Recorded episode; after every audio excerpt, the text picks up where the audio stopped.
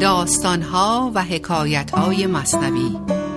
برنامه از فخری قمیشی. اشنوید ای دوستان این داستان. خود حقیقت نقد حال ماست آن. دانه معنی بگیرد مرد عقل ننگرد پیمانه را گرگشت نقل با عرض سلام فخری قمشی هستم با داستان دیگری از داستانهای مصنوی معنوی.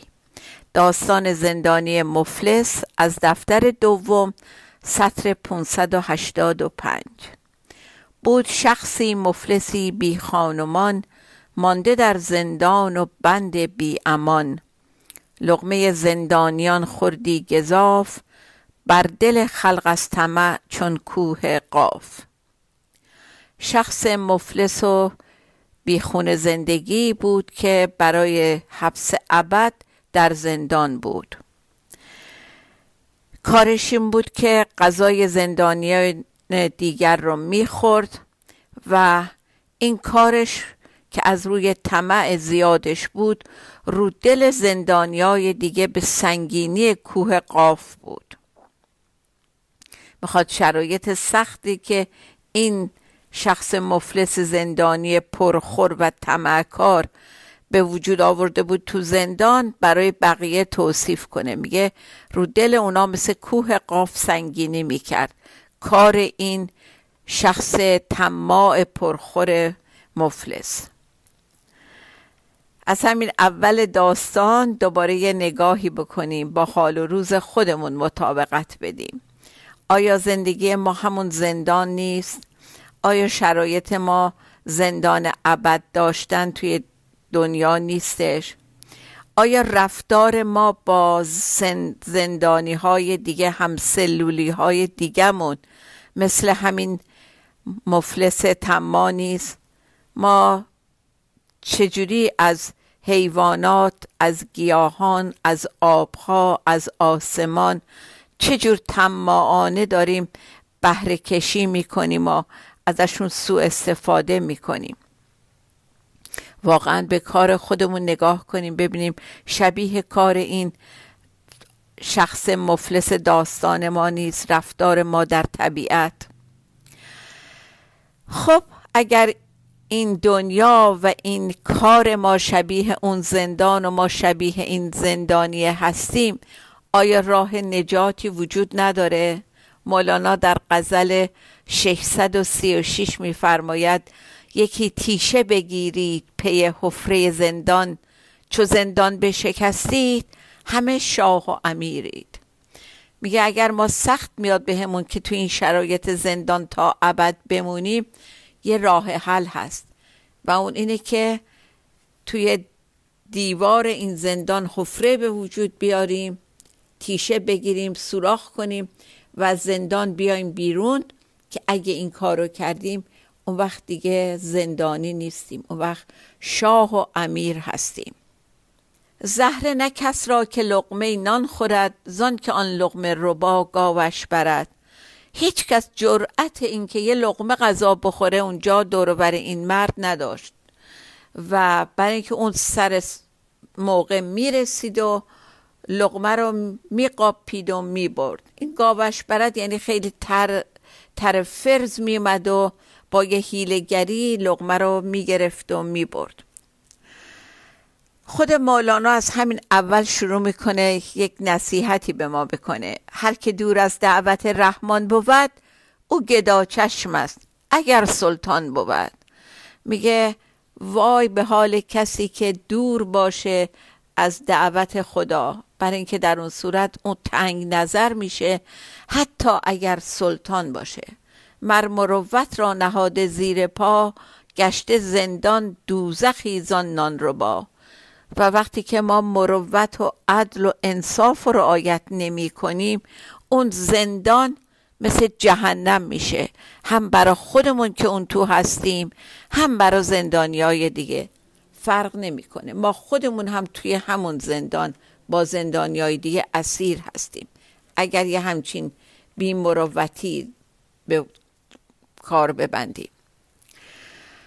حالا دوباره یک نگاه دیگه می‌کنه مولانا. میفرماید گر گریزی بر امید راحتی زان طرف هم پیشت آید آفتی. ولی میگه اگر بخوای هی تو این زندان از این گوشه بری به اون گوشه از اون گوشه بری به اون گوشه. عوض اینکه زندان رو سوراخ کنی و بری بیرون هی از این ور به اون ور بری. کاری که باز ما می‌کنیم از این شهر به اون شهر از این کشور به اون کشور از این کار به یه کار دیگه از این همسر به یه همسر دیگه. هی اشکالات رو که می‌بینیم فرار می‌کنیم و فکر نمی کنیم که این فرار راحتی نداره بر ما. تازه وقتی که میریم جای دیگه یک آفت دیگه یک گرفتاری و یه سختی دیگه اونجا برای ما به وجود میاد و ما قافلیم ازش. و یه بیت کلیدی داره اینجا مولانا که بسیار بسیار قویه. هیچ کنجی بیدد و بیدام نیست جز به خلوتگاه حق آرام نیست. هیچ کنجی هیچ گوشه هیچ فضایی در این زندان بیدد و بیدام نیستش. بدون حیوانات وحشی و دام و کمند و گرفتاری نیست. بجز اینکه به خلوتگاه حق پناه ببریم. یعنی هر جا فرار کنی مثل همه مگر اینکه بری به دامن خودش که آرامش واقعی اونجاست به اون پناه ببری. و هر سوراخ موشی در روی مبتلای گربه چنگالی شوی. میگه به خدا قسم که حتی اگه تو سوراخ موش هم فرار کنی این دفعه از گربه ها در امان نیستی. اونا به بهای به دست به بهانه گرفتن گر موش میان توی اون سوراخ چنگ می‌کنن و تو رو زخمی می‌کنن و آزار میرسونن. به هر حال داره میگه برای رها شدن از سختی ها هیچ راهی به جز اینکه دست به دامن خودش بشیم نیست واقعا. با وکیل قاضی ادراکمند اهل زندان در شکایت آمدند که سلام ما به قاضی برکنون بازگو آزار ما زین مرد دون. برگشت به داستان و میگه زندانیا جمع شدن رفتن پیش وکیل قاضی. گفتن سلام ما رو به قاضی برسون و این قضیه رو تعریف کن. بگو که ما در چه شرایطی هستیم و کی با ما هم زندان یا هم سلولیه. که در این زندان بماندو مستمر یا تاز و تبلخار است و مزر که این سلولی هم سلولی ما بیکاره و حقیر و شکمباره و ضرر رسونه. شرح اینو بگو. چون مگس حاضر شود در هر تعام از وقاحت بی سلا و بی سلام. یه کارش مثل مگسه. خیلی وقیه بدونی که بهش تعارف بکنیم و ندایی بدیم که بفرما سر سفره خودش بدون سلام علیک و بدون اجازه و وقیهانه میاد سر سفره و از تعام ما می‌خوره. پیش او هیچ است لوت شست کس کر کند خود را اگر گوییش بس میگه اشتهاش هم منزه شست نفره. غذای شست نفرم براش کافی نیستش. و وقتی بهش میگیم بس دیگه نخور خودشو می‌زنه بکری و انگار ننگار که من شنیدم اینو. یا ز زندان تا رود این گاو میش یا وظیفه کن ز وقفی لغمه ایش. راه حل میفرستن خودشون. میگن یا از زندان آزادش کن این گاو میشه پرخورو یا اینکه بگو از سقف موقوفات یه سهمی برای این در نظر بگیرن و خرج غذای اینو از یه منبع دیگه ای تأمین بکنن. خب سوی قاضی شد وکیل با نمک گفت با قاضی شکایت یک به یک. این یک به یک هم از اون تلفظای خیلی جالبه که ما عادت کردیم بگیم یک به یک یکی به یکی. ولی خیلی ادیبانه میفرماید که یک به یک. خب خواند او را قاضی از زندان به پیش پس تفحص کرد از اعیان خیش. میگه که وکیل رفت و این شرح و گفت و قاضی هم صداش کرد و تحقیق و تفحص کرد و از دوروبری آدمای امین خودش و دید بله درسته همه همینو میگن. یه نگاهی دوباره برگردیم به خودمون بکنیم. ببینیم طمع ما چقدره. اون گفت طمعش به اندازه 60 نفر بود. به اندازه 60 نفر می‌تونست بخوره. ما واقعا صادقانه به خودمون نگاه بکنیم به چیزایی که داریم. چیزایی که داریم به اندازه مصرفمونه یا به اندازه طمعمونه. مطمئنا که اگه صادق باشیم می‌بینیم که هرچی دور بر زندگیمون جمع کردیم خیلی بیشتر از مصرفمونه. بیشتر طمعمونه که اونا رو دورش دور خودمون جمع می‌کنیم. خب گشت ثابت پیش قاضی آن همه که نمودند از شکایت آن رمه. گفت قاضی خیز از این زندان برو سوی خانه مرد ریگ خیش شو. گفت خانمان من احسان توست همچو کافر جنتم زندان توست. گر زندانم برانی تو برد خود بمیرم من ز تقصیری و کد. خب وقتی به قاضی ثابت شد همه گفتن که همه این حرفا درسته رو کرد به این مفلس و گفت از زندان میندازمت بیرون. برو بیرون برو همون خونه ای که از ارث و سهم و میراست بهت رسته مردریک یعنی ارسیه برو تو همون خونه ارسیه که بهت رسیده اونجا زندگی کن و مردم رو راحت کن از دست آزار خودت. گفتش که زندانیه برمیگرده میگه خانمان من احسان توه و من یه کافری هستم که زندان تو برام بهشته. کجا برم بیرون؟ اگه تو منو بیرون بکنی من میمیرم. از خرابکاری که می‌کنم و از گدایی. یعنی هنوزم دست از کار بد بر نمیدارم و کارهای بد ازم سر می‌زنه و از گدایی و تکدی کردن من میمیرم یا از گشنگی میمیرم. اگه تو منو بندازی بیرون از بیچیزی میمیرم. خب واقعا ما هم می‌خوایم در دامان خدا باشیم هم دست ور نمیداریم از کارهای بدمون.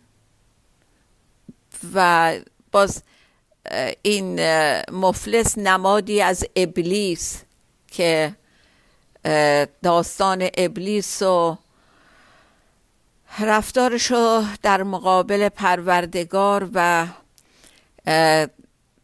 نه تنها عذرخواهی نکرد به خدا گفت من میرم سر راه بندگان تو و به یک وسیله با مکر و حیله و تهدید کردن به نداری و گدایی و یا افسون شدن به زلف و خال و زیبایی زیبارویان اونا رو گرفتار خودم می‌کنم.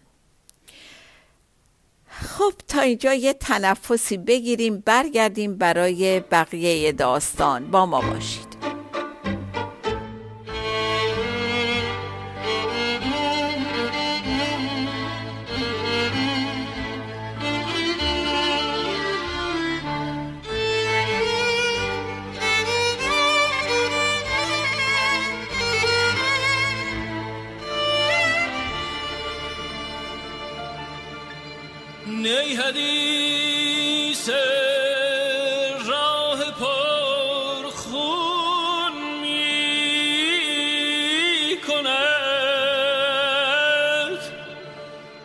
قصه های عشق مجنون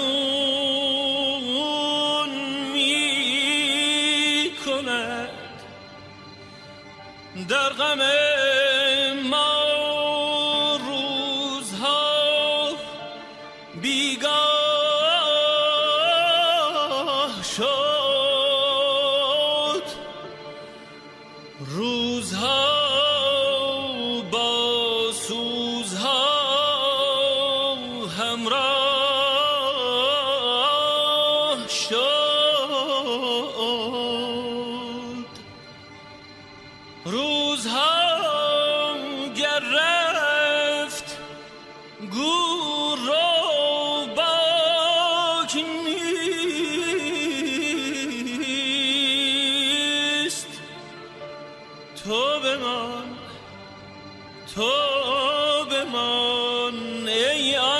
چون تو پاک نیست تو بمان ای آن که چون تو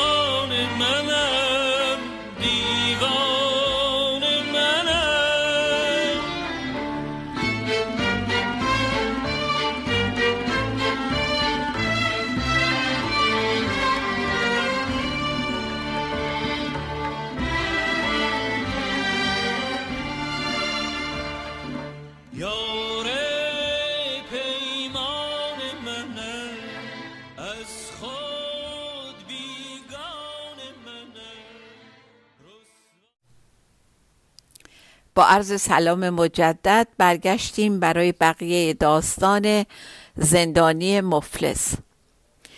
خب گفت قاضی مفلسی را وانما. گفت اینک اهل زندانت گواه. قاضی رو می‌کنه به مفلس میگه به من ثابت کن که تو مفلسی و هیچی نداری. میگه که خب از زندانی های دیگه بپرس اون را شهادت میدن. گفت یعنی قاضی گفت گفت ایشان متهم باشند چون می گریزند از تو می گریند خون. میگه که نه من شهادت زندانی های دیگر رو قبول ندارم چون اونا هم متهم هستند و از دست تو می‌خوان فرار بکنن و از دست تو خون گریه می‌کنن.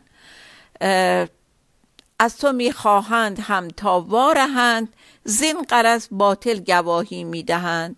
میگه اونا دلشون می‌خواد از دست تو نجات پیدا کنند فرار کنند. برای همین خیلی راحت می‌تونن گواهی بدن که آره تو مفلسی و هیچی نداری. برای این خیلی برای من قابل قبول نیست. جمله اهل محکمه گفتن ما هم بر افلاس و بر ادبارش گواه.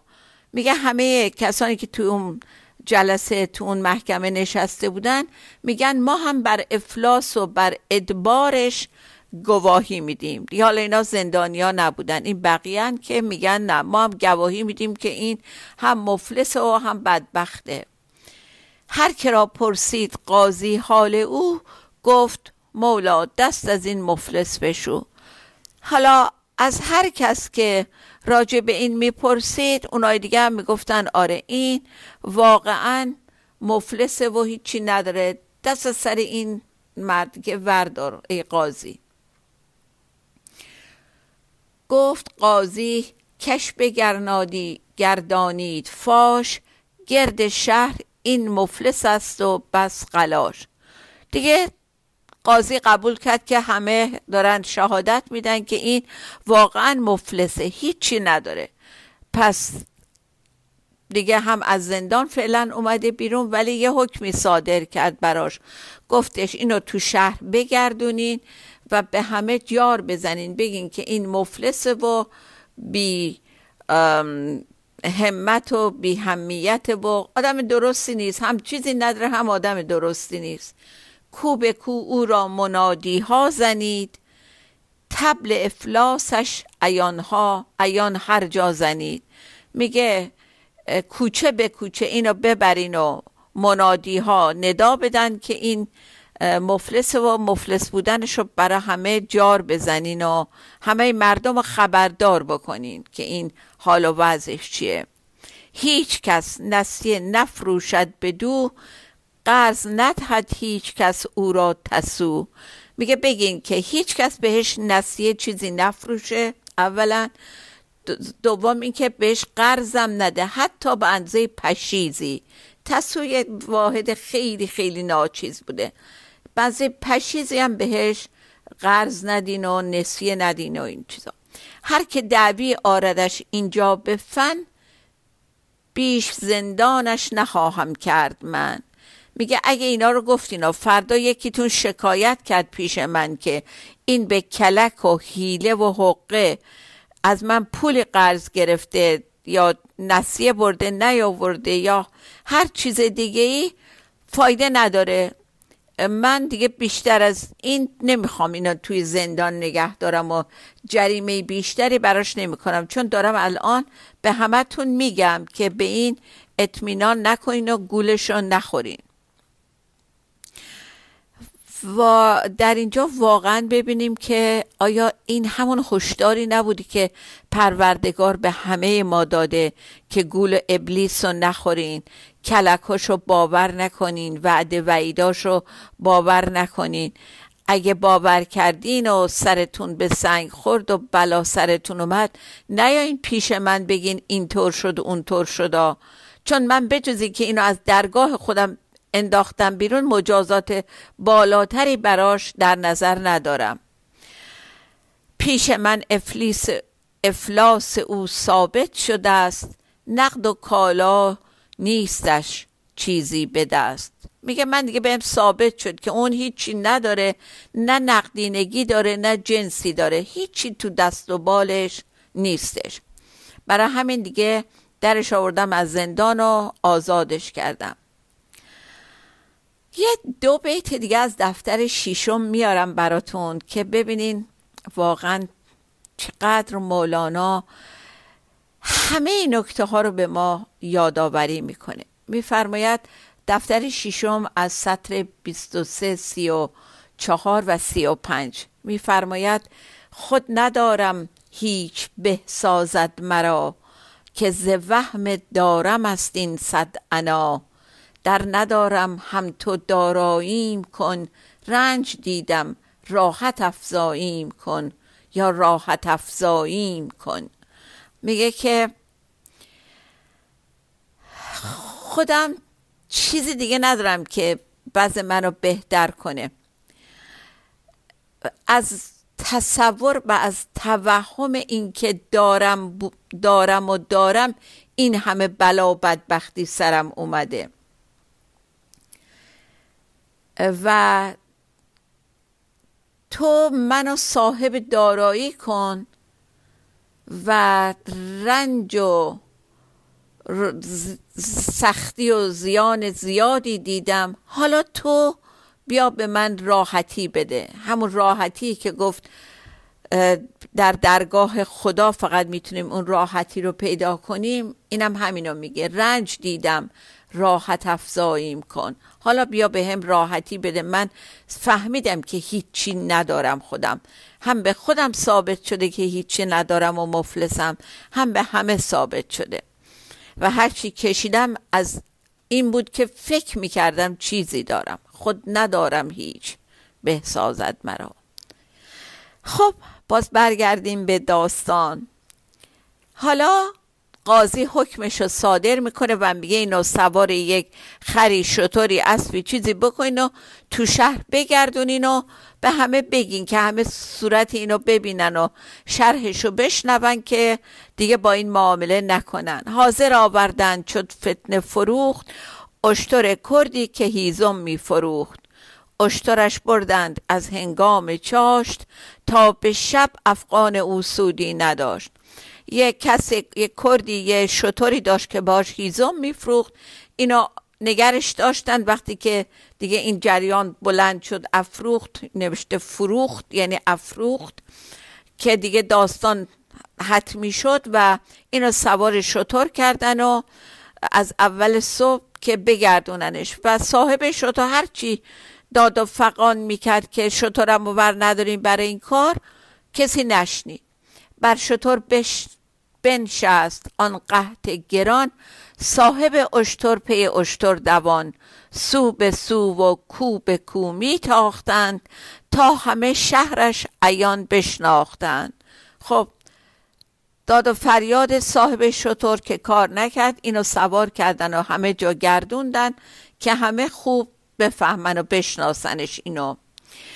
برنشست چون شبانه از شطور آمد به زیر کرد گفتش منزلم دور است و دیر. برنشستی اشترم را از پگاه. جو رها کردم کم از اخراج کا حالا دیگه آخر شب شد و اینو پیاده کردن از شطور صاحب شطور اومد بهش گفت که از صبح تا حالا سوار شطورم بود یا منم خیلی رام دوره و دیر وقته. تو بیا نمی‌خوام پول جو بدی اون پیشکشت. لاقل پول کاه به اندازه خرید کاه بده که من شطورم رو سیر کنم. خب این مرد مفلس که پیاده میشه از شطور برمیگرده نگاه می‌کنه به این کرده که صاحب شطور بوده میگه گفت تا اکنون چه می‌کردیم پس؟ هوش تو کو؟ نیست اندر خانه کس؟ تبل افلاسم به چرخ سابعه. رفت و تو نشنیده ای بد واقعه میگه پس ما از صبح داشتیم چیکار می‌کردیم؟ داشتن منو میگردوندند و می‌گفتن من بیچاره و مفلسم و چیزی ندارم کسی از من طلبی نداره درخواستی نکنه به من قرض نده. این کوس رسوایی من تا آسمان هفتم رفته پس تو کجا بودی که نشنیدی؟ چطور این واقعی تلخ و بد و نشنیدی؟ گوش تو پر بوده است از طعم خام پس طمع کر می کند کوره غلام. میگه گوش تو پر بود از طمع. تو به طمع این بودی که آخر شب بالاخره یه پولی از من بگیری. گوشت کر شده بود. و نمیشنیدی این داستانو. تا کلوخ و سنگ بشنید این بیان مفلس است و مفلس است این قلتبان. میگه سنگ و کلوخ هم شنیدن که هی جار می‌زدن. این مفلسه این مفلسه این بی حیا و بی آبرو مفلسه تو کجا بودی که نشنیدی؟ تا به شب گفتند و در صاحب شطور بر نزد کو از طمع پر بود پر. میگه تا شب هی اینو می‌گفتند ولی این صاحب شطور درش اثر نمی‌کرد. چرا؟ برای اینکه گوشش از طمع پر بود. به امید اینکه آخر شب یه چیزی از این کسی که سوار شطورش شده بوده گیرش بیاد. خب در واقع داستان تموم شد. ولی چند تا چراغ روشن کرد مولانا برای ما. چراغای خیلی خیلی واضحی بود. اول اینکه ما در زندان ذهنیم و این دنیا مثل همون زندانه. برای اینکه آزاد بشیم خودمون باید دیوار رو سوراخ بکنیم و بیایم بیرون. و سوم اینکه توی این زندان دنیا هی از این گوشه به اون گوشه فرار نکنیم. اینا راه نجات نیستش. و از همه مهمتر چشم طمعمون رو ببندیم به اندازه نیاز و احتیاجمون به دست بیاریم. نه بیشتر از این که وقتی طمع کردیم هیچی گیرمون نمیاد. داستانمون رو با همون بیت قشنگ هر هفته این ماهمون تموم کنیم. بی کلید این در گشادن راه نیست بی طلب نان سنت الله نیست. خب یک یک دقیقه وقت دارم. دو خط از شیخ بهایی بخونم که یه جای این داستان بهش اشاره شده بود.